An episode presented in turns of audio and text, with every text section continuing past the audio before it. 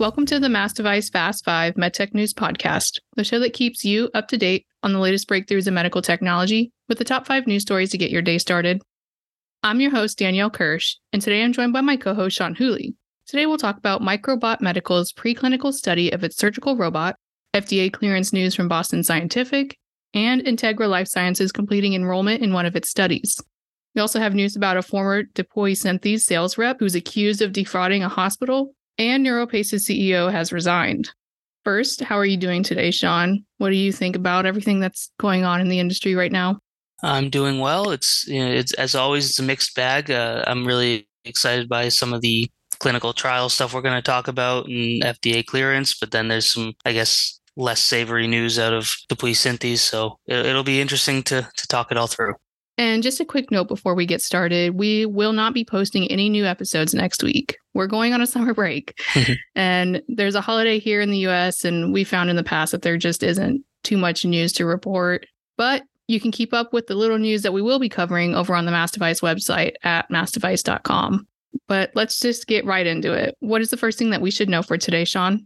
First thing, we'll start with surgical robotics, uh, an ever growing space. Microbot Medical completed the preclinical study of its endovascular surgical robot. And what is Microbot Medical's surgical robot? So it's called Liberty. It's a single use endovascular robotic surgical system designed for use in neurovascular, cardiovascular, and peripheral vascular procedures. It's got a compact design and remote operating capabilities to reduce radiation exposure and the physical strain on physicians. So, what happened in the preclinical study? So, key opinion leaders at a New York based research lab conducted this study. A team of leading interventional radiologists used the system to perform dozens of catheterizations, including the system's remote operating capabilities on predetermined vascular targets. And Microbot Medical reported a 100% success rate in reaching the intended target with no observable on site complications. And how optimistic is the CEO? This seems like really good news.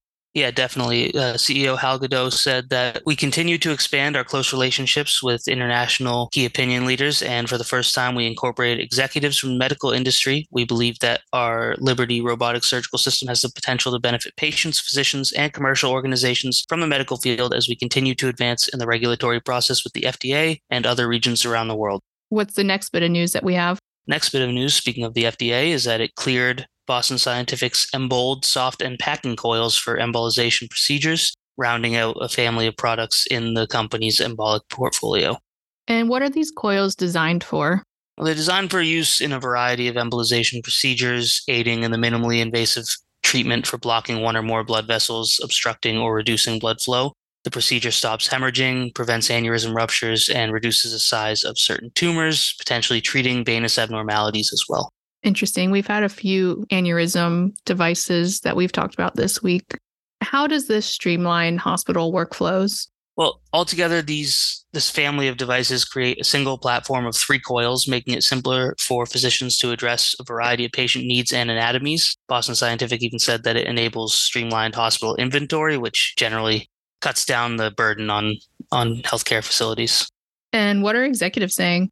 Peter Pattison, the president of interventional oncology and embolization at Boston Scientific, said the addition of these coils completes the Embold platform and is, is expected to build upon the success the company's already seen with the launch of its fibered coil last year. With the full platform of Embold coils, along with company's conformable embolic Obsidio, it will be able to offer customers a complementary and highly differentiated portfolio, enabling them to provide highly personalized care to address the unique needs of their patients. And it looks like we have some more study news. Yep, Integra Life Sciences completed the enrollment in its Durasorb monofilament mesh investigational device exemption study. Uh, could be a big step forward in breast reconstruction. What will that study evaluate? It evaluates the Durasorb system in two-stage breast reconstruction. It's the Durasorb itself is a bioabsorbable matrix-based monofilament mesh currently with FDA clearance to reinforce soft tissue where weakness exists. Interesting. And how many patients is the company enrolling in this study? So Integra said it's the first and only active multi-center IDE study evaluating the use of a surgical matrix in two-stage breast reconstructions. It's a pretty big study enrolling several hundred patients across seven major academic hospitals around the US. The company also noted that it completed its enrollment sooner than anticipated. Wow. So how optimistic are executives? Todd Cruikshank, the VP and GM of Surgical Innovation Associates, which is the company that develops Durasorb and was acquired by Integra, said that it's a significant milestone and that the company looks forward to continuing to work with the study investigators to maintain high patient follow up. He also said that they are grateful to the investigators and patients enrolled in this study, which is intended to help advance women's health and improve patient outcomes following breast cancer and mastectomy. And it looks like we have some ethics and legal news up next. That's right. A former DePuy Synthes sales rep was accused of defrauding a Boston area hospital. Federal grand jury indictment came down on Matthew Capobianco over these allegations. So, what was that former sales representative accused of? According to the indictment, Capobianco falsely represented on usage forms that more and more expensive Johnson & Johnson DePuy products were used during spine surgeries than were actually used. Capobianco was indicted on eight counts of wire fraud and one count of making material false statements. The falsification allegedly took place between January 2016 through June 2017. And how did the alleged falsification benefit that sales rep? It enabled him to boost his sales numbers, according to the U.S. Department of Justice, increase his compensation, and attain higher rankings within the company's sales organization. And what was J&J's response? A statement shared with Mass Device said that the company has resolved all government claims against it and improper billing allegations as part of a previous $9.75 million civil settlement. The settlement was not an admission of liability. The company statement also said the allegations of a former employee's conduct outlined in this indictment are contrary to company policy. We are committed to ensuring that our companies conduct business in a way that complies with our credo and with all laws and regulations, and we have extensively cooperated with the government's investigation related to this indictment it looks like the last bit of news that we have is some more executive changes, which we've really covered extensively this week. Definitely. NeuroPace uh, had its CEO resign, and a former Integer executive is set to take over. It won't be an extensive search at the company, as the company announced its CEO's resignation and his replacement in effectively one fell swoop. What are the details of his resignation?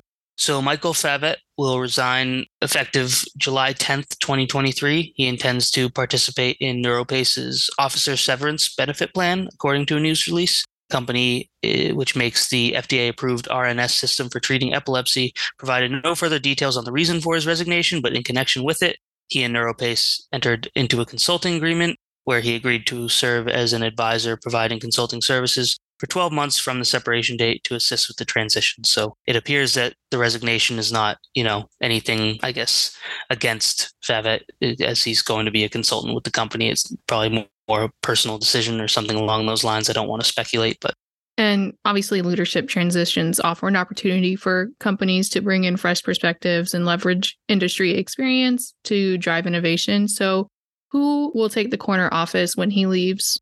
NeuroPace appointed Joel Becker to the vacated CEO and board member positions. His appointment goes into effect on the same day as Favet's resignation. He was appointed as a Class 1 director for the board, and his term expires upon the company's 2025 annual meeting of stockholders. And what is Joel Becker's career background, or at least, you know, some of his recent career milestones? Becker most recently served as president at Viking North Ventures, a medical technology and healthcare advisory firm. That role lasted from October 2022 to July of this year, obviously, as he takes over at NeuroPace. From April 2019 to October of last year, he served as president of Integer's cardiac rhythm management and neuromodulation product category.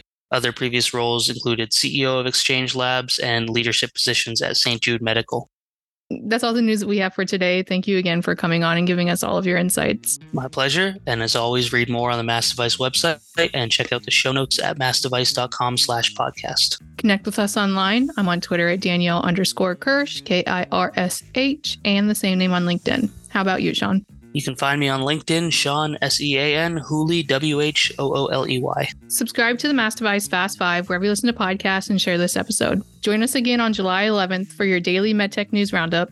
Thank you for listening.